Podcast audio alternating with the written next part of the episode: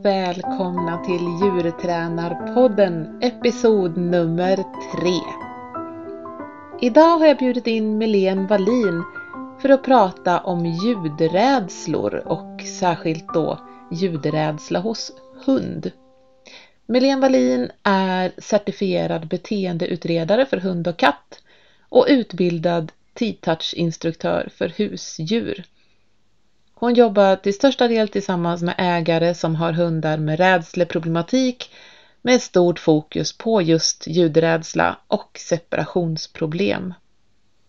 Hon tränar med sina kunder på distans, erbjuder onlinekurser och tar ibland även emot hundklienter på plats i Värmland. Jag hoppas ni är lika taggade som jag inför det här. Mycket nöje! Och då ska jag välkomna dig, Milén Wallin, till Tusen. min podd. Tusen tack! Varsågod! Tack. Det här ska bli så spännande och roligt. Det är flera som har efterfrågat att vi ska prata om ljud och ljudrädslor. Eh, och då dök ditt namn upp. Så roligt! Ja, så om vi går rakt in i i rädsleträsket. Mm. Vad är en rädsla? Vad är det vi ser framför oss? Mm. Alltså en, en rädsla, många definierar väl rädsla som en känsla, men det är ju också ett beteende. Eller hur? Ja. Ett beteende där hunden un, försöker undvika någonting. Um, eller fly undan någonting som är där eller liksom undvika det från första början. Så rädslor är ju, det kan ju definieras på många vis. Tungt att leva med skulle man kunna säga. Oerhört aversivt och jobbigt och påverkar livskvaliteten för individen uh, väldigt negativt ofta. Um, så det finns ju många olika rädslor naturligtvis, men en sak som är med just ljudrädsla är ju att det är väldigt svårt för ägare att skydda sin hund för det den är rädd för. Um, ja. Eftersom ljuden poppar upp, det kan ju vara vad som helst liksom. Ja. Rädsla som är ett beteende och rädsla som är en känsla. Och där mm. tänker jag att det enda vi kan gå på är beteendet. Så länge vi inte råkar kunna så här, i stunden ta blodprov och kolla, inte vet jag, stresshormonerna i blodet eller göra en jättesnabb hjärnskanning så man ser vad som händer i hjärnan så, så är det beteendet vi har att förhålla oss till. Exakt. Och då finns det ett antal sådana tecken på, på, räds, på, på det vi definierar som att, att djuret är rädd. Ja. Mm. Alltså mycket med ljudrädsla är ju att djuret försöker att ta sig därifrån. Djuret eh, springer och försöker gömma sig, springer och gräver sig in i golvet eller in i en garderob eller in i badkaret eh, eller någonting sånt. va.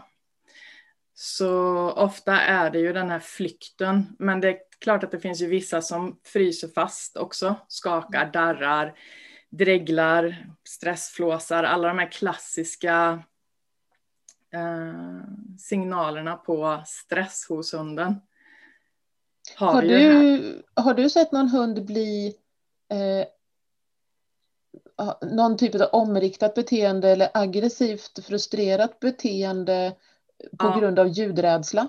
Ja, så jag jobbar ju ganska mycket med ljudrädda hundar och det är ju ofta så att många hundar som vi jobbar med har inte bara ljudrädsla utan de har flera saker som pågår samtidigt. Och bara ett exempel är en underbar liten border collie som var här på kurs i somras. Eh, en kurs för hundar som har utfallsproblematik men hon är även ljudrädd och har problem med åska och det var sommar och vi fick åska. Eh, och hunden får, det blir som en panikattack och hunden var i bilen när det började bland annat och jag fick hantera hunden för Matte var tvungen att packa och åka härifrån. Så svårt mm. blir det. Och den hunden då, den får ju ett aggressivt beteende där den försöker att skälla och göra utfall mot åskljudet. Uh, men när den har ja, gått igång tillräckligt på det här så, så biter den ju runt omkring sig mot vad den kan få tag i. Så det är ju inte, har ju hänt många gånger att den har bitit sin ägare i ben och armar när den har hört åska eller en motorcykel som dundrar förbi helt plötsligt eller på avstånd. Och som, så att absolut att det kan mynna ut i, i aggression också, definitivt. Eh, mm. det är ju väldigt, det är ju en stor operant del i de här grejerna, även om rädsla är en känsla också, så är det ju väldigt mycket operanta beteenden vi har här. Uh, och det är ju tur, annars vore det ju svårt att göra någonting åt det, kan man ju ja. säga. Um, men uh, ja, det, det, är svårt att skydda hundarna mot, mot den här slags rädslan och det gör ju också att Tyvärr är det här en sån rädsla som ofta skenar iväg, som eskalerar, som sprider sig som en löpeld och det är heller inte ovanligt att folk kommer till mig med en hund som har utfallsproblematik och ljudrädsla och kanske hanteringsproblematik, men vi börjar med reaktiviteten för ljudrädslan är inte så farlig. Men ger det ett halvår så är det ljudrädslan som är katastrofal för att vi har inte kunnat skydda hunden från de upplevelserna på samma sätt som vi kan vända när vi ser en annan hund liksom, eller vad det nu är. Så att um, så det är jättesvårt att undvika att, att ljudrädsla sprider sig och blir, och blir generaliserad och det kan i värsta fall liksom smitta av sig på miljön så du får en hund som går och är orolig och vänder sig om hela tiden och aldrig faktiskt kan slappna av för att den är rädd för att det ska låta. Så den är i flykttillstånd fastän den inte hör någonting. Liksom. Skulle du säga eh, att, för det, det, där har jag också eh, varit med om, att, att, att hunden förknippar eh, situationer, platser, ställen Eh, med ljud, vilket innebär att eh, man kommer att ha en, en slags ja, förväntan låter ju väldigt positiv, men en oro för att det ljudet kommer att dyka upp i den här miljön, den här platsen, i den här situationen.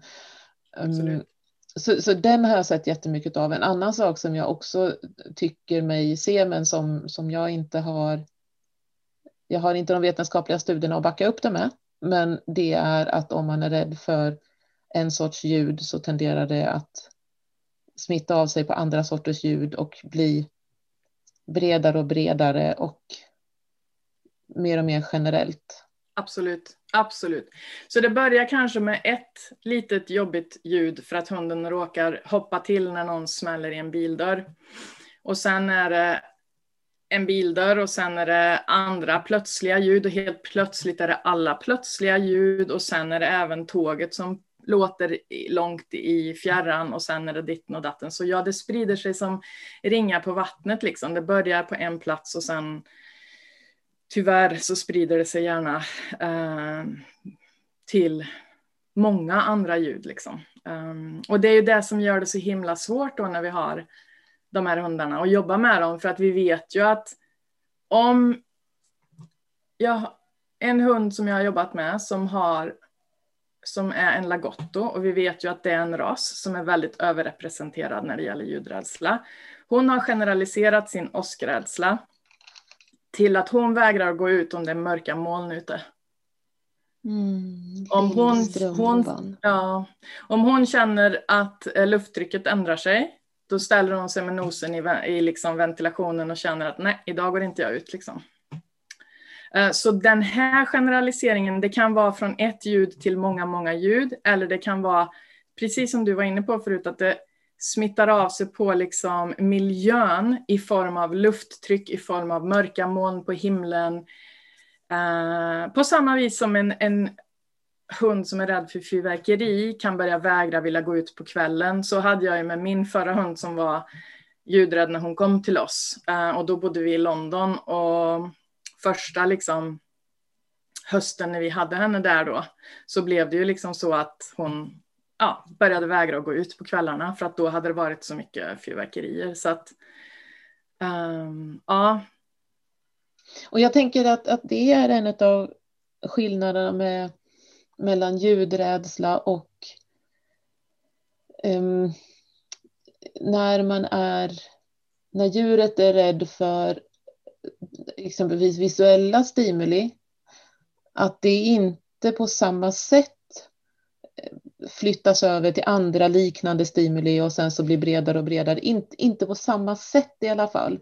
Det kan ju absolut vara så, men jag tänker det ska rätt mycket till innan hunden som är hundreaktiv också blir reaktiv mot eh, sådana här rullväskor till exempel. Ja, de kan reagera på dem på håll. Mm. Och liksom bara så här, shit vad är det där för någonting? Mm. Um, men i samma sekund som identifieras som rullväskor så, så är de liksom inte hundar och därmed så, så, att det eskalerar inte riktigt lika lätt över till andra saker, blir inte så brett på samma, på samma sätt. Det tänker jag är en, en stor skillnad mellan just ljudrädslor och annat. Ja, precis. Sen har vi ju det där, äh, smärta kan ju också vara, alltså har man en hund som börjar upp, uppvisa ljudrädsla, då skulle jag säga att det första man ska göra är att ta hunden till sin veterinär. För att vi vet att det finns äh, samband, alltså hundar som, en del hundar som utvecklar ljudrädsla gör det i typ två års ålder. Det är ganska vanligt. Om det är det vi skulle kunna kalla vanlig ljudrädsla, om vi nu kan kalla det så. Vi gör det just nu. Vi, ja. Sen har vi eh, ljudrädsla som kommer till exempel med förändrad hörsel vid 8-9 års ålder.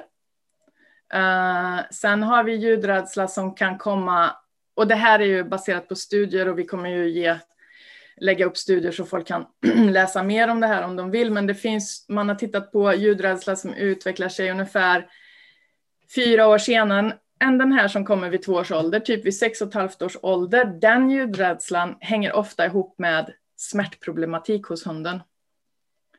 Så den kan ha ont i no någonstans eller sådär. Va? Och då om vi inte adresserar smärtproblematiken så kan vi glömma att vi kan liksom adressera ljudrädslan för att det är liksom båda två uh, hänger ihop uh, helt enkelt.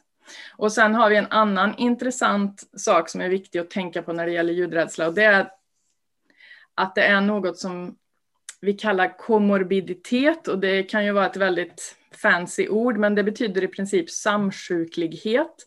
Det vill säga om jag har en hund som är rädd för vissa ljud så är det en hög sannolikhet att den hunden också har andra rädslor, andra beteenden som vi associerar med rädsla eller panik eller fobi. Uh, som till exempel, vi har en tydlig komorbiditet, komorbiditet mellan ljudrädsla och separationsproblem till exempel. Och där måste vi adressera båda problemen parallellt för vi kan aldrig helt uh, lösa det annars. Um, för tänk dig att jag har en hund med separationsproblem och nu kan den vara hemma ensam en halvtimme. Så är den ensam och så smäller det ute. Då har vi raserat allt som vi har åstadkommit på separationsproblematiken. Och så vet vi ju att det är så här med rädslor.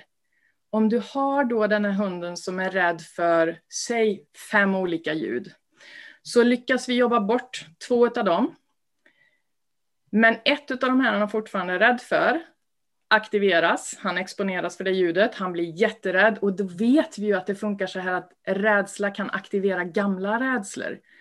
För det vi rehabiliterar i vår träning, det, det, är ju liksom ingen lobotomi, vi kan ju inte ta bort saker och ting ur hjärnan, eller hur? Det finns ju kvar, men vi lär ju hunden nya beteenden som funkar och får bort den här rädslan. Men det, det, liksom, det är ett jättestort problem med att rädsla kan dyka upp igen som vi har jobbat bort så att säga. Mm. Um, och det kanske är någonting som särskiljer ljudrädsla från, från andra rädslor också, att det just är väldigt stor risk att det poppar tillbaks av en ja. eller annan anledning.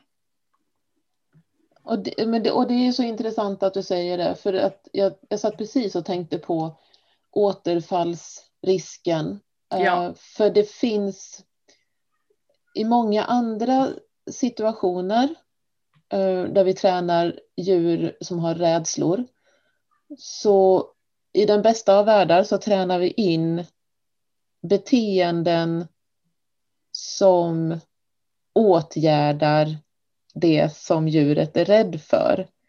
Alltså om man tar ett visuellt stimuli, eh, att det kommer någonting som man är rädd för, så lär man djuret att, att uh, hantera det genom att liksom, öka avståndet eller uppsöka ägaren eller Um, eller faktiskt lära sig att, att gå fram till stimulit och säga tja du, jag tycker du ska gå din väg. Alltså vad som helst, man lär sig. Mm. Men, men ett, ett, ett audiellt stimuli, alltså ett ljud, uh, det enda man kan göra det är att springa så fort det bara går så att man inte hör det längre. Ja. Och det finns inte riktigt något annat sätt om ljudet är otäckt. Um, så att om, om vi lyckas ta det dit hän att ljudet blir roligt, mm. då tänker jag att vi har en chans att inte få återfall. Men, men så länge det inte ljudet blir då så starkt så att det liksom blir en, en smärtupplevelse. Men, men annars så så om vi, om vi kan få det dit hän så att ett ljud förvandlas från otäckt till roligt, då, då tänker jag att då har vi minskat risken för återfall. Men det är ju sällan man kommer dit utan eh, Nej, och sen har vi ju många hundar som har inte en sak de är rädda för, utan det är liksom Alltså jag har en del klienter med lista, en lång lista punkter på olika ljud som den är rädd för. Liksom. Och då är det så himla lätt att, att vi har tränat bort 15 men den där 16 som är kvar alltså blir omöjlig. Och, så att ja, det, det är svårt. Och som du säger, visuella stimulin kan man förhålla sig till på ett annat vis också. Ljud ser vi ju inte liksom. Um, och jag tänker att det är viktigt där på det du säger, det här med att det enda man kan göra är att fly, för att det finns ju många böcker som jag har som har kanske några år på nacken, sådär ändå kanske tio år på nacken som ändå är böcker som är väldigt bra om beteende och inlärning och beteendeproblem som faktiskt rekommenderar att vi ska inte låta hunden fly när den hör ett läskigt ljud.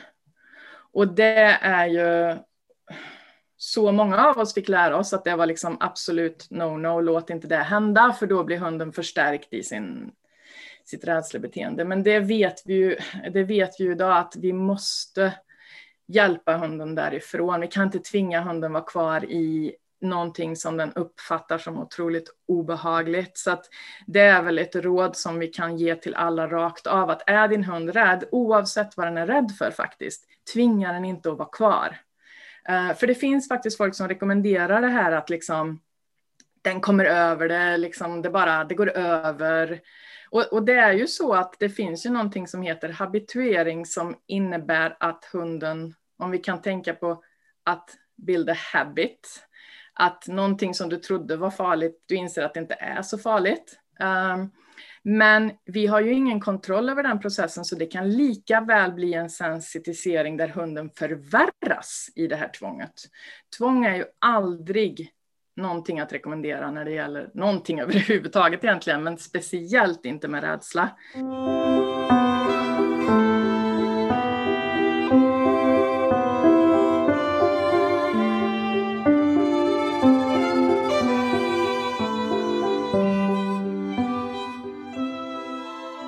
Jag tänker rädslor och kanske speciellt ljudrädslor. I alla fall i hundvärlden. Jag har inte koll på resten av djurriket vad gäller det, men att det finns en, en, en stark ärftlig faktor. Mm, det gör det verkligen. Um, jag menar, vi vet ju att vissa raser är överrepresenterade, som vi var inne på. Um, Lagotton, eh, uh, Wheaton Terrier, Border Collie, Australian Shepherd, det vet vi.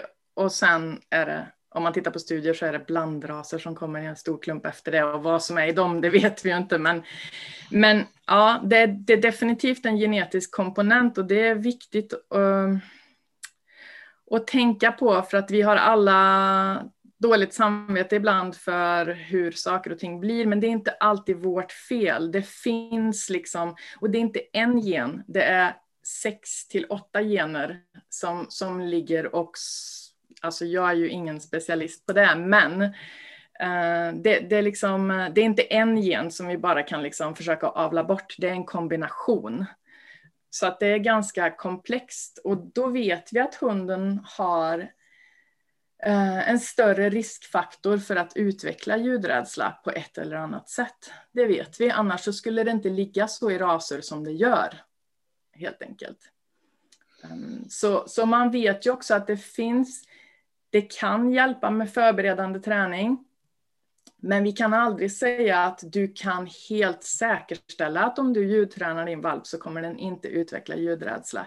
För vi vet ju faktiskt inte riktigt hur ljudrädslan liksom skapas så att säga. Så att vi kan ju inte, om vi inte vet hur den skapas, hur ska vi kunna garantera att vi faktiskt ser till att den inte kommer fram så att säga.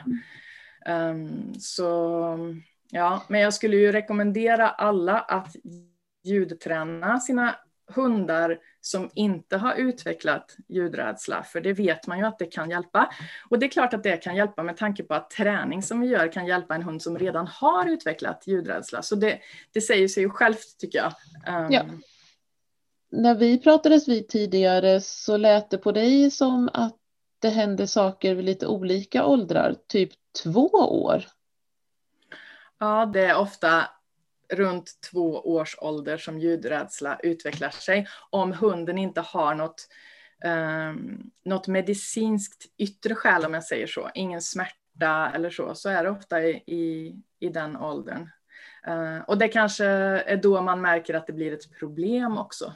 Um, så att det kanske har varit små saker innan. Um, men uh, ja, olika åldrar. Så vi har två års ålder och sen så hade vi det här med um, Eh, fyra år senare ungefär om hunden har smärta. Så det har vi studier som har tittat på smärtproblematik och eh, ljudrädsla ihop helt enkelt. Och då ser vi att, att det är lite äldre. Och sen har vi det här med förändrad hörsel som kommer vid 8 och 9 års ålder. Det som också eh, kan leda till att ja, det är helt enkelt hunden hör inte på samma vis längre. Och det kan göra att den blir eh, rädd för vissa ljud.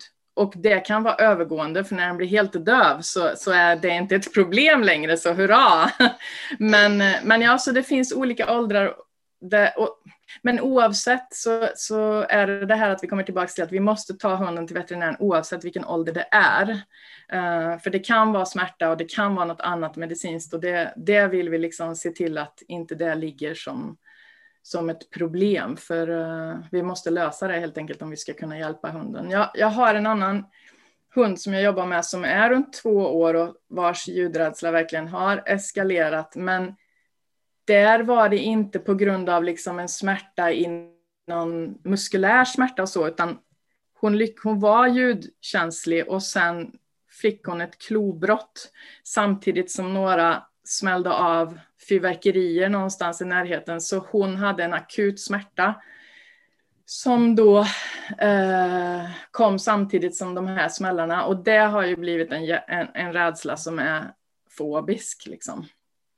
Um, så att det finns olika vägar att ta sig till ljudrädsla. Ljudrädsla är inte bara en sak. Det kan vara liksom uh, en oro, en rädsla, en panik och så vidare.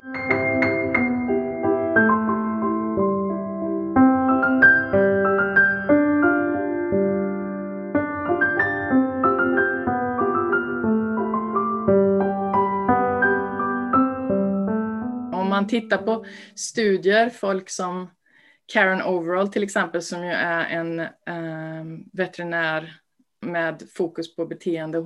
Hon har ju skrivit eh, en bok som vi kan lägga information till som är en bibel för de flesta som jobbar med beteende på hund och katt. Hon är väl den kanske som har gjort mest studier på just ljud och ljudrädsla och som använder läkemedel som kompletterar träningsplanen det finns ju ett läkemedel som är licensierat för ljudrädsla på hund som heter Sileo, eller Silio. Och det är hon som har designat den studien. Ja men precis, alltså Silio, för att det, det är en medicin, eller ett läkemedel ska man kanske säga, som är specifikt framtaget för ljudrädsla. Mm, det är det. Så det är en, eh, en slags gelé som man smetar på tandköttet på hunden. Mm. Så den är snabb, snabbverkande. Och uh, Karen Overall har varit med och designat den studien så den är väl designad. Är det både um, proaktiv eller är det även efter att rädsla har efter att hunden har börjat visa den fungerar, den fungerar absolut bäst om den ges innan hunden blir rädd. Mm. Den tar bland annat ner noradrenalinet som är en av stresshormonerna. Så det sänker eh, stressen lite grann så vi får en lite lägre rädslereaktion på de flesta hundarna. Så den, den har en bra verkningsgrad men eh, den är inte tillräcklig för många hundar eh, om de är riktigt rädda. Men har man en ljudrädd hund som man vet reagerar på fyrverkeri och så, så skulle jag absolut rekommendera alla att diskutera med sin veterinär att få Sileo utskrivet så att man har det runt nyår. Men man kan inte använda den, det läkemedlet hur många dagar på rad som helst. Det är inte till för långtidsbehandling, det är korttidsbehandling, det är en krishantering så att säga. Okay. Det finns andra läkemedel också som er veterinär kan hjälpa er att få tillgång till. Och det, det som är viktigt känner jag att det finns ju medicin som hjälper här och nu när vi har en hund som har riktigt stark panik för att skydda hunden från det. Men har vi det här vi pratade om med komorbiditet där vi har flera saker som hunden är rädd för, då blir det en större sannolikhet att vi måste komplettera träningsplanen med läkemedel som vi ger på daglig basis för att hjälpa våran hund. För att dels för livskvaliteten men också för att långvarig och kronisk stress, det påverkar ju hjärnan oerhört negativt. Och det kan man behöva adressera om vi har en hund som är väldigt rädd för flera olika saker. Så då behöver man prata med sin veterinär och få hjälp av en veterinär som är duktig på beteende. Så jag tror att om jag tittar på alla olika slags rädslor och beteendeproblematik som man kanske jobbar med så är väl ljudrädsla det beteendet som jag har högst sannolikhet att jag behöver använda läkemedel som komplement. Och då menar jag inte bara om hunden är lite rädd när det smäller i en dörr, men jag menar de här starka fobiska reaktionerna eller flera olika ljud eller komorbiditet där vi har den här samsjukligheten mellan flera olika rädslebeteenden så att säga. Och vi vet ju också att hundar som är ljudrädda har en större eh, risk för att utveckla flera rädslor helt enkelt. Det, det har man ju också sett på studier de här studierna som du eh, hänvisar till eh, och som du har läst och så, ehm, är de fokuserade på bara hund eller finns det en slags ehm, allmän kunskap, liksom eh, djur generellt eller ryggradsdjur generellt, där vi kan dra lärdom av varandras erfarenheter och kompetenser? Eller är det väldigt artspecifikt, skulle du säga? alla studier jag har läst är bara hund faktiskt. Ja. Ja. Alltså man pratar ju inte om ljudrädsla på det här viset i samma problematik på katt. Och det vet jag inte varför det inte är så. De kanske inte har. Jag tror inte att de blir lika ljudrädda på samma vis. Min, min akademiska utbildning är ju också på både hund och katt. Men ehm, ja, hundar verkar ju drabbas mer, men vi kanske bara met, vet mer om hundar än vad vi vet om katter. Det vet vi ju inte heller egentligen. Eller har lyckats avla rätt friskt på hundar så att vi har väldigt mycket fler hundar som lättare blir rädda idag. Mm. Mm. Där katter ändå i stor utsträckning fortfarande väljer sin egen partner och vi har lite bredare avelsbas på väldigt många katter. Mm. Det är jag som sitter och killgissar här. Um... Och jag tror katter kan ju också gå och gömma sig nästan alltid om de blir rädda och det är ju det vi hindrar hundar från att göra ibland. Där mm. de inte kan uppsöka en trygg plats och då vet vi ju att vi har det här förlamande tillståndet inlärd hjälplöshet som kan sätta in där hunden liksom helt totalt ger upp. Så Ja, hur bra eller dåligt en hund klarar någonting, det beror ju såklart på gener och erfarenheter. Ju mer eh, kontroll vi kan ge till våra hund och ju mer inflytande den kan få över sin miljö, desto mer stabil och trygg kan ju våran hund bli. Och den tanken tycker jag vi ska hålla tag i, för den ska vi plocka upp om en liten stund igen. Mm. Mm. att ha kontroll på sin miljö. Mm. Eh, så jag vill bara jag har hört dig säga nu eh, några olika ord. Du har sagt rädsla, du har sagt oro, du har sagt panik och du har sagt fobi. Mm. Finns det skillnader i, i de olika orden som är viktiga? Mm. Om man tittar rent inlärningsmässigt, om man läser på om de här sakerna så pratar man om att en rädsla bland annat utvecklar sig lite långsammare än vad en fobi kanske gör, som mer exploderar fram och pang så är det ett jätteproblem. Men annars är det väl inte så att det är någon jag vet inte om man kan rama in det på något sätt egentligen. Och det här är ju, det här är ju ett problem för vi har inget egentligen fast vokabulär. Det finns inte på engelska heller. Där pratar man om noise sensitivity, noise reactivity. Det, det, det är ju väldigt många ord för någonting som säkerligen är flera saker. Så vi har bara lagt ihop dem och på svenska säger vi ljudrädsla. Men det är antagligen många olika saker som vi har i den lådan som vi kallar ljudrädsla. Om, om vi då börjar prata om ljudrädsla, då, då, då inkorporerar vi liksom alla de här orden och så kallar vi det för ljudrädsla. Uh, finns det olika sorters ljudrädsla som är värt att förhålla sig till när vi tittar på, på ett djurs beteende och, och så? Du nämnde fyrverkerier och du har nämnt åska, du har nämnt smällande dörrar. Ja, när man tittar på studier, de studierna som Karen Overall bland annat har gjort, så, så påpekar ju hon att det verkar som att åskrädsla fungerar annorlunda än andra ljudrädslor i hundens hjärna och i hur det skapas på en molekylär nivå som är above my pay grade.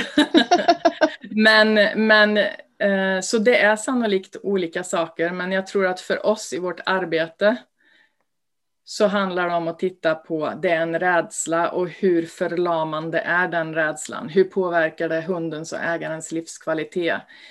Har det generaliserats så att hunden går och oroar sig hela tiden även när det inte smäller? Det blir väl en gradering så. Ofta när jag jobbar med ägare så rekommenderar jag ju att vi tar en slags baseline där vi mäter hur ofta reagerar hunden på någonting. Och det kan ju vara någonting den hör eller någonting den bara vänder sig och oroar sig för att kanske det kommer någonting. Så att vi får liksom, ja, en baseline på hur många gånger om dagen handlar det om. Hur många, många hundar som man träffar och jobbar med blir ju faktiskt rädda flera gånger om dagen. Och det kan ju vara för att de byter fönster i huset bredvid eller för att någon borrar för att de ska sätta upp en tavla tre våningar upp. Alltså det är ju det här, vi kan inte skydda hunden för, för sådana saker. Ja, jag tittar mycket på hur det drabbar livskvaliteten helt enkelt. Just det. Och då är det väl dags att gå över på nästa steg, det vill säga när vi har en, ett, ett djur, en hund som har en försämrad livskvalitet på grund av att den är rädd, um, antingen för många olika saker eller för någonting som, som inträffar så pass ofta så att man, så man är rädd flera gånger om dagen. Eh, eller att man går och oroar sig. Låt oss förmänskliga eh, förklaringen som att man går och oroar sig. Då börjar man titta liksom på vilka vilka procedurer som finns, alltså vilka träningsprotokoll som finns för att hantera den här sortens problem. Och det jag hoppas, och bara flika in med innan där, det jag hoppas att alla som hör det här och pratar med någon som har en hund som har en liten ljudrädsla för en sak, tar tag i det här direkt istället för att vänta på att det blir den här förlamande saken som har galopperat och vi har en hel lista på 15 olika saker varav 10 vi inte kan skydda hunden från. Så det, det är väl det allra viktigaste, eh, att vi tar tag i det direkt, allra helst innan vi ens har ett problem. Så. men, men sen om vi tittar på hur vi väl jobbar med eh, det här när vi har pratat med hundens veterinär och sett till att vi inte har smärta eller andra medicinska problem som bidrar. I nio fall av tio så jobbar jag operant med det här.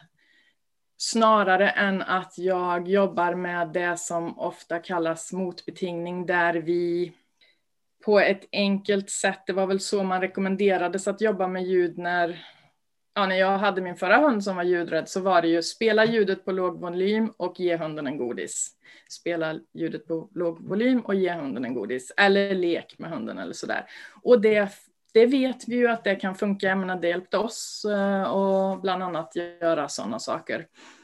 Men det ger ju inte hunden någon som helst kontroll över sin situation och jag måste vara superduktig på att försöka och anpassa nivån så att den blir lagom hög, lagom låg och så vidare.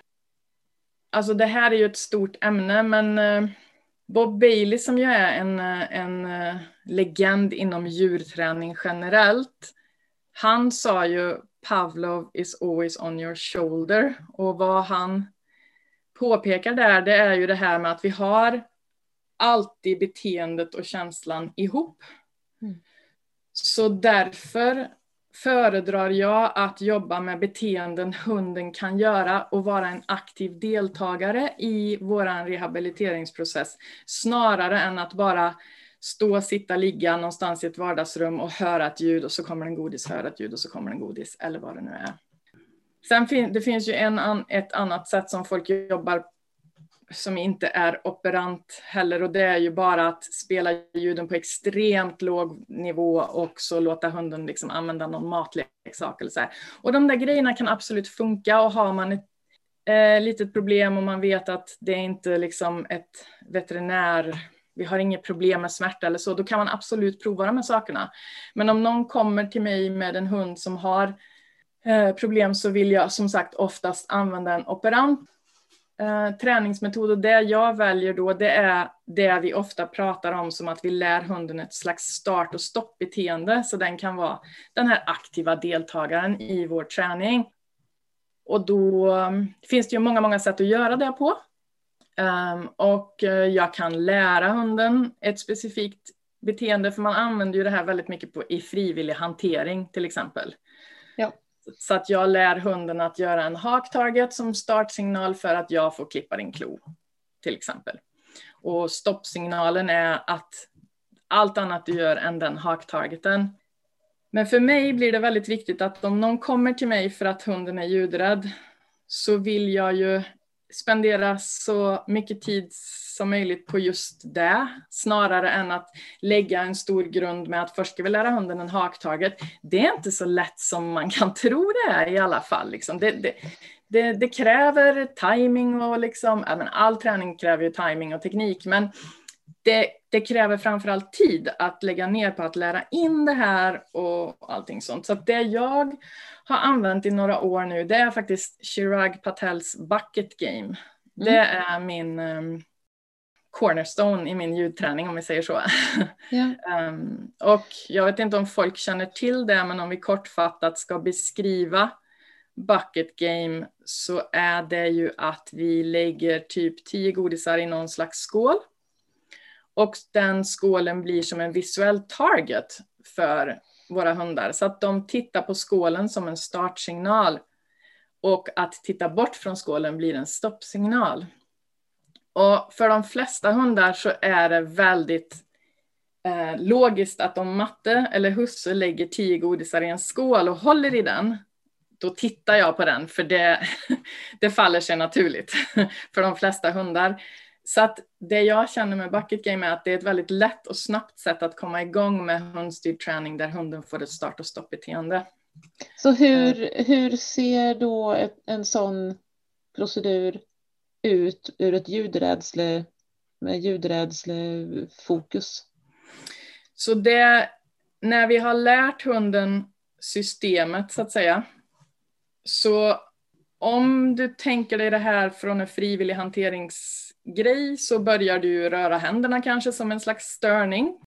Och det är ofta det jag gör här med och ganska direkt så börjar jag kanske göra ljud med händerna när det funkar. Så att jag börjar med att bara röra händerna och sen skapa ljud på mig själv eller jag håller någonting i handen och så vidare.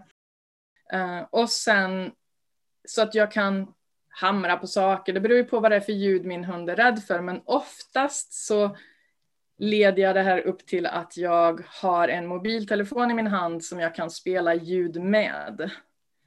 Så, men det viktiga för mig i den här processen det är att jag tar, även om jag säger att bucket game är ett snabbt sätt att kunna jobba med start och stoppbeteenden så måste jag lägga ordentlig tid på grunden så att hunden förstår vad som är vad. Och jag jobbar alltid med tre ofarliga ljud innan jag börjar jobba med några farliga ljud.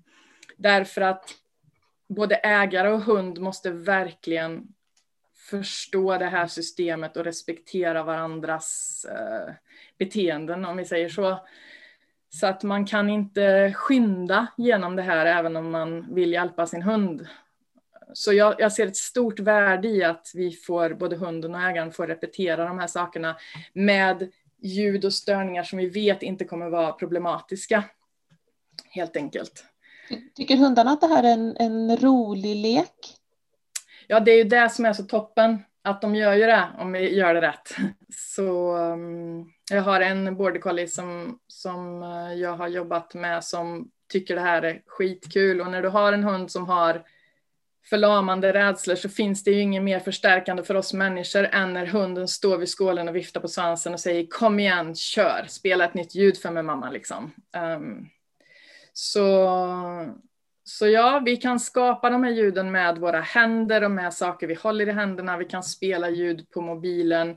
Och det är inte så lätt som det låter, för du ska trycka på play och stopp. Du, du styrs av din hunds beteende där. Det är ju liksom poängen.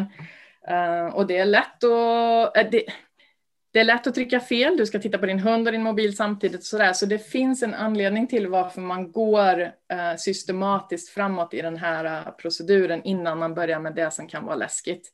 Och jag, när jag har kommit lite längre så kopplar jag även blåtandshögtalare till min mobil så att ljudet kommer ifrån bokhyllan eller utifrån fönsterblecket eller vart som helst. Va? Så att, um, om jag tränar inomhus eller jag har varit i min trädgård och, och lagt en högtalare någonstans. Så att det liksom, det börjar med att ljudet kommer från min hand men sen kan det ju komma varifrån som helst. Och um, någonting som diskuteras en hel del när det gäller den här hundstyrda träningen med start och stoppbeteenden det är ju det uh, vad gör vi om hunden stoppar då? då? Och här är det ju väldigt individuellt upplever jag men många av de hundarna jag jobbar med de får godis även om de stoppar. Därför att jag har sett att om vi inte gör det med de här känsliga små själarna, då stänger de av. Det blir för svårt. Det blir negativ bestraffning eller utsläckning eller vad det än är. En del av de här hundarna är väldigt känsliga så att um, man ska vara generös i den här träningen. Helt enkelt. Och det är korta pass. Det är också väldigt viktigt. Så och det finns ju alla, alla möjliga ljud finns ju att tillgå i dagens läge så det, det, man kan finna allting och spela det. För det här är ljud då som de har kontroll över. Mm. Och om vi tittar på hanteringsträning så är ju en stor del av eh, hantering av djur är någonting som vi kan sätta på start stoppbeteende och med några få undantag ha någon slags signal för nu kan du inte välja lilla vän, eh, nu blir det, nu blir det tvång, jag är ledsen. Mm. Um, men ljuden kommer ju att komma ändå i någon, i någon liksom längre fram i, i det här träningsprotokollet. Så mm. när går, eller hur, hur förflyttar man den, den start och stoppstyrda ljudträningen till ljudet kommer att komma helt plötsligt, en, mm. vare sig du trycker eller inte. Precis, man måste ju vid en tidpunkt när hunden inte längre har problem med de ljuden vi spelar upp i olika nivå, på olika volym, på olika platser, så vi generaliserar ju inlärningen. För att jag vill ju att min hund ska klara det här ljudet både i mitt vardagsrum, i mitt kök, i min trädgård, ute på promenad och så vidare. och Så vidare. Så, att, så att jag generaliserar det ju så. När det funkar så är det ju helt klart läge att träna utan skålen. För skålen blir ju en säkerhetssignal i den här situationen. Så att det är ju inte det att vi ska springa omkring med den där skålen resten av livet. Och det, och, och det är klart att det där är en väldigt känslig del i träningen där det är lätt att gå för fort fram. Jag har gått för fort fram när man liksom, vi vill ju så gärna hjälpa våra hundar. Men eh, då handlar det ju om att arrangera situationen så att det inte känns som en träningssituation. Men du har ändå 110% koll på när det ljudet kommer komma. Så du är beredd men lugn och du förstärker din hund på det mest eh, ja, för din hund bästa sättet när det ljudet kommer. För det, det som händer oftast med de här hundarna det är ju att när de då hör ett ljud så orienterar de mot sin ägare och då kan vi ju förstärka det. Då har vi ett operant beteende i Hörde du det där eller kommer det godis nu eller vad är det som... Så, så det får man när man har jobbat igenom de här och möjligheten då att förstärka hunden för att den orienterar mot mig. Och är ljudet fortfarande då lite läskigt för att jag står på en gata och det kanske var en motorcykel som körde förbi, då kan jag ju också passa på att gå längre bort med min hund tillsammans så att vi får öka distansen om vi kan. Liksom. Men det är ju då, det är ju egentligen två separata situationer för jag vill ju först ha 100% koll själv. Men längre fram så kommer ju ljuden komma, vare sig jag vill eller inte. Och då får man ju bara göra det bästa man kan med godisbelöning och distans. Om man har bucket game som, som eh, träningsprotokollet eller proceduren eh, för att få ljudets farlighet att eh, minska till så lågt som det bara går så är träningsproceduren nummer två i princip en skvallerträningsprocedur. Ja, ofta blir det det. För man belönar det operanta beteendet. Jag hör ljud, jag vänder mig mot föraren, jag får en förstärkare mm. av något slag. Precis. Och, och efter det så kan man då ta ett beslut om om det är möjligt att öka avståndet, eller om det är lämpligt och möjligt att öka avståndet, eller ifall det liksom är easy peasy och då kan man bara fortsätta med sin dag. Precis, och, de, och den här övergången från att träna med bucketen eller skålen till att träna utan skålen, den kontrollerar vi ju till 100 procent. Och då är det klart att första gången jag gör det så spelar ju inte ljudet på den högsta nivån som min hund har klarat när jag gör det med bucketgamen, utan då försöker jag ju säkerställa att vi är i en trygg miljö, jag har 100 procent kontroll så att jag liksom gör det lätt att göra rätt för min hund då, som jag alltid pratar om. Det är ju det vi vill liksom. Samtidigt kan vi, vi, ja, vi får i alla fall planera för det, så att säga. Arrangera miljön så att det blir förhoppningsvis funkar och sen även höja ljudet där och göra det mer eh, plötsligt och, och så vidare. Och där kan man ju även, det beror ju på vad vi har för hund, om man jobbar med en hund som har jättemycket lek och äh, älskar att busa med bollar och sådär, då är det ju inte nödvändigt så att jag äh, förstärker den med en godis. Då kanske det är, hörde du ljudet? Här kommer bollen. Så det beror ju helt på vad det är för hund egentligen. Men helt klart så behöver vi träna utanför kontexten av bucket game förr eller senare.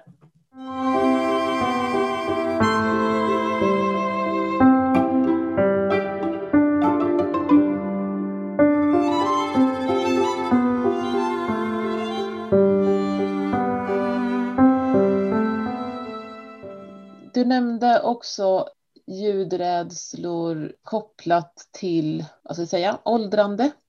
Att det kan vara olika sorters funktionsnedsättningar som är baserade på åldrande eh, som gör att man får ljudrädsla för att saker och ting, man ser dem inte men man hör dem. Eh, så att det kan också vara att man har nedsatt hörsel eller förändrad hörsel som du sa också vid något tillfälle där. Förhåller man sig annorlunda om man ska adressera den sortens ljudrädsla för att det är inte riktigt någonting man kan ge medicin för eh, så att hörseln blir bättre eller synen blir bättre eller sådär. Förhåller du dig annorlunda till den sortens ljudrädsla? Alltså det blir ju ett väldigt tätt eh, samarbete med veterinären. För jag menar det finns ju cognitive canine dysfunction som man pratar om som ju är liksom, ja, hundar blir lite, precis som vi människor, mycket som förändrar sig på ålderns höst. Så ibland kan det ju hända att det mycket handlar om läkemedelskomplement snarare än jättemycket träning. Men det, det beror ju, det beror så, det är så himla individuellt och det, så är det ju, vi kan ju aldrig dra alla över en, en kam. Men ehm, det är inte helt ovanligt att äldre hundar som genomgår de här kognitiva förändringarna börjar skälla mer.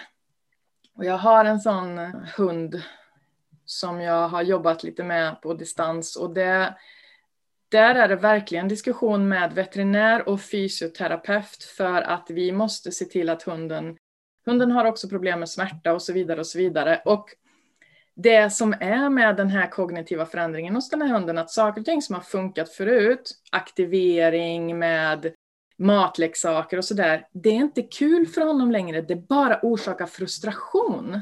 Så att träning blir jättesvårt också därför att eh, det är så mycket som blir så mycket mer lättfrustrerat för den här hunden på ålderns höst. Och förändrad hörsel och eh, liksom alltihopa det där. Så att det jag skulle säga är att det blir jätteviktigt att samarbeta med kaninopater, fysioterapeuter, veterinärer, att vi har det här tajta samarbetet. För där finns det liksom inga enkla lösningar. Ja, men... ökad, ökad oro är ju ofta någonting som kommer med åldern hos både ja. människor och djur. Ja. Och uh, det här skällandet då blir ju väldigt operant och det, just den här hunden som jag pratar om, han skäller 50 procent av tiden just nu. Och det är ju liksom jättejobbigt för både de ägarna, han kan vakna mitt i natten och börja skälla, han skäller på promenaden, han skäller innan promenaden, efter promenaden och allting är väldigt, alltså, så det finns ju så mycket som kan hända. Men en enkel sak som vi löste där med skällandet, jag sa gillar han bollar? Ja, så på promenaden nu på vägen hem så får han bära en boll. Just det. så det, det finns liksom ja, vi måste ju titta faktiskt på varje hund som en individ. Så även om vi nu pratar om bucket game kan vara en toppengrej när det gäller ljudrädsla så är det ju inte det jag använder varje gång med varje hund. Det finns ju också mycket träningsprotokoll som handlar om att hunden själv ska skapa ljud som kan vara väldigt värdefullt. Speciellt om jag har en hund som gillar att leka och busa och alltihopa det här. Det jag tänker på att man ska passa sig lite grann för där om jag lägger, för jag ser att många gör så här, lägg, ha en metallskål, lägg i metallskedar och så lägger du i hundens godis där och så får den äta upp det där. Det kan ju skapa en stor konflikt i hunden, att jag vill komma åt det där godiset och då måste jag äta där runt de där metallskålarna. Så att när det gäller att hunden själv får skapa ljud så finns det en jättepotential i det. Men det är inte för alla hundar och jag känner att det är väldigt viktigt om vi använder sådana procedurer att vi även där ger hunden kontroll och inte försätter den i konflikt. Finns det en, en, en procedurbeskrivning för framkalla eget ljud? För jag, jag blev lite paff när du berättade hur, hur det där gick till för att eh, jag jag kunde inte ens tänka mig att det var så man gjorde. Eh, när jag har tränat med skapa eget ljud så har jag jobbat med en, en procedur som går ut på att hunden gör ett beteende som gör att, att någonting kommer att börja låta. Det kommer jag att klicka och belöna för. Och då börjar jag ju självklart med saker som inte låter skrämmande. Det kan vara två plastburkar som står på varandra. Och, och, och trixet med den är att när hunden då petar på den där så hjälper jag till så att de faktiskt rasar. För det är inte någon slags targetträning utan det är skrammel. Det är skrammel jag klickar för. Och sen så utökar man det där och eh, en av mina, en av mina hundar eh, tyckte att det var lite läbbigt att, att eh, sparka på plåtburkar. Ehm, men vi, eh, eller han, eh, jag var helt, eh, inte alls involverad i, i den här procedurutvecklingen, utan han började istället peta på mig så att jag kunde beta omkull burkarna och så klickade hon godis så att han kunde vara en liten bit ifrån burkarna helt enkelt. Så det löste han alldeles lysande genom att om man sparkar på matte så sparkar matte på burkarna och så blir det klick och godis. Problem solved. Ja men precis, det är ju sådana protokoll jag använder också om jag använder att hunden ska skapa ljudet själv. Mm. Och att hunden får höra ljudet innan man sätter in det i den proceduren så att det inte blir några, vad säger man, surprises när det gäller det helt enkelt. Vår hund ska ju veta vad det är för ljud den skapar om den väljer att skapa det. det. Så att det inte blir några negativa överraskningar här för hunden. Men, men alla protokoll är ju inte för alla hundar. Jag har själv försökt, eftersom jag håller på med en ljudrädsla-kurs just nu så spelar jag ju in olika material och bland annat med min hund så tänkte jag att jag ska spel, testa och göra en sån grej med henne men hon har ju överhuvudtaget tycker att det är ap-boring att eh, få liksom putta på saker och liksom vadå, nej. Det är, inte, det är inte hennes grej och så är det ju. Då kommer vi tillbaks till det här att det är att vi måste titta på varje individ. Vad tycker de är kul? Och det, det, är ju också, det gäller ju också det här med, om vi går tillbaka till bucket game, ska jag ge en godis för att du säger stopp eller inte? En del hundar blir ju uttråkade om de får godis hela tiden. Så att det är ju den här balansgången mellan vad behöver min individ för att tycka att det här är kul, för det ska ju vara kul. Men e, en sak som jag vet inte om jag har varit tydlig med egentligen, men en sak som är väldigt viktig för mig när det gäller bucket game i den här användningen är att jag fokuserar en del av inlärningen på att säkerställa att hunden förstår att den har en stoppsignal. Så att jag ser till att förstärka hunden och skapa startsignalen, men jag vill också när vi håller på med de här störningarna som är icke-farliga så tillvida att jag är 99% säker på att hunden inte kommer bli rädd för dem. Jag kanske höjer min arm, si och så högt eller si och så lågt, så vill jag ju att hunden ska klara av det, men jag vill också att hunden får erfarenhet av att titta på min hand, jag lägger ner den och så får du en godis för det. Så jag vill vara så tydlig jag kan, så, så tydlig, jag, jag kan ju inte veta vad hunden tänker, men jag arbetar för att hunden verkligen ska få både en start och stoppsignal. På ett sätt som jag inte gör om jag jobbar med frivillig hantering på kloklippning. Ja, det blir viktigt att man säkerställer så mycket det bara går och så bra det bara går. Att hunden förstår att om jag säger stopp så är det stopp. Exakt. Och det, jag tänker spontant på duktiga föräldrar som tränar det här med, med sina barn på precis samma sätt. Alltså inte med ljudrädsla då utan med, med att stopp betyder stopp. Och eh, ofta med att man kittlar barnet till exempel. Och så kittlar man barnet och så, och så är det en övning på att, att när barnet säger stopp så tar man då hands off liksom. Och så måste barnet säga kittla mig igen för att, för att kittlandet ska börja igen.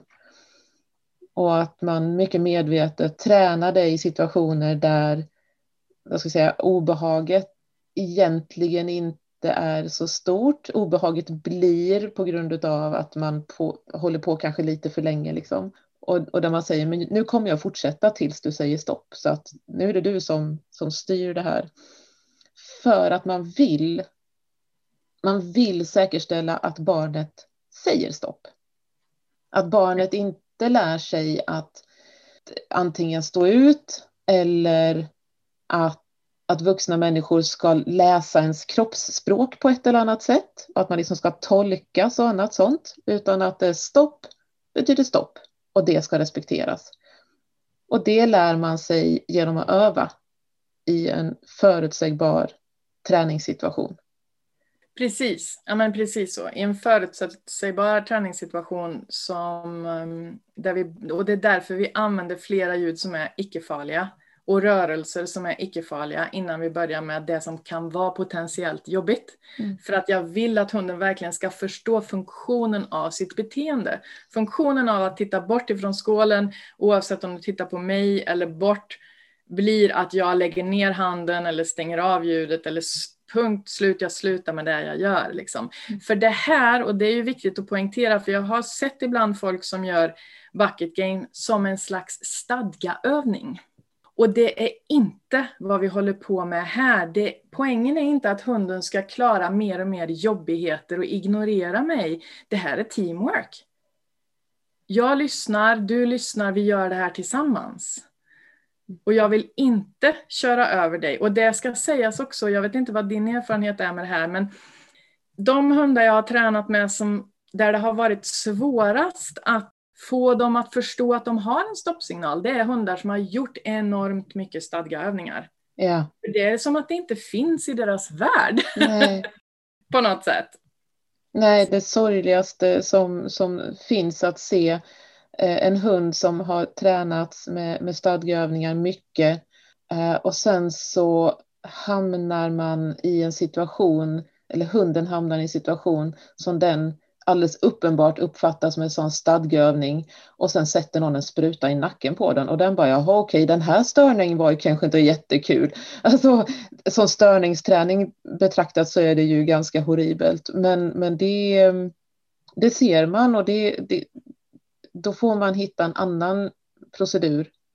Jag har ju, en av mina hundar är en sån och jag har eh, tyvärr inte tagit bort den filmen från nätet så att jag har en helt fantastisk film där man ser mig försöka göra bucket game med min ena hund och han har alldeles uppenbart en, en, eh, en stadgeövning eh, ingång där han står och är helt blickstill och försöker att inte röra en muskel, knappt andas. Och det är inte det som, som är en kommunikation utan, utan det är en annan sorts träning. Och det är fint så länge störningen är positiv kan jag tycka. Men om man Absolut. då helt plötsligt börjar lägga till en, någonting som är svagt och obehagligt så börjar ju den träningen bli eh, rejält problematisk. Så att det, det, är bra att känna igen det när man ser det. Absolut, och det är viktigt det du säger där. Vi har varit inne på det där med risken för att hunden hamnar i konflikt tidigare. Och det gör ju också att jag ibland kan välja att ha hundens mat istället för det godaste godiset i den här skålen. Och så vidare och så vidare. Hur lätt är det för en labrador att säga mm. nej till godis. Och, och, det är också därför det blir väldigt viktigt för vissa individer att vi betalar nejet. Jag brukar inte ge den verbala belöningssignalen då. Och jag kanske skulle ha sagt att en verbal belöningssignal är det första man tränar in i den här proceduren om man inte redan har en. För det behöver man för att kunna kommunicera tydligt med djuret på när är det här slut ifrån min sida och när börjar belöningsbeteendet så att säga. Men eh, det är så himla lätt att råka köra över en hund med det vi kallar positiv förstärkning. Och, och, och om vi liksom inte tittar på vad vi gör. Så ja, vissa hundar tar vi inte det godaste godiset. Vissa hundar så är det precis det vi behöver göra. Det är ju värt att säga att eh, Carpe Momentum, va? Eva Bertilsson och Emily eh, mm. är ju några som ju är världsskapande när det gäller det här tänket. Även om Bucket Game just är skapat av Chirag Patel så är ju i princip all annan hundstyrd träning som jag gör inspirerad av Eva och Emelies sätt att träna. Så jag har ju lärt ja. mig massor utav dem. Så att kan man gå på en föreläsning eller kurs på svenska med dem så är ju det att rekommendera. Ja. Eller en kurs med dig eller mig. ja, jo, nej, men det är sant. Om man söker på startknappsbeteende så, så, kommer man att få, eh, så kommer man att få träffar.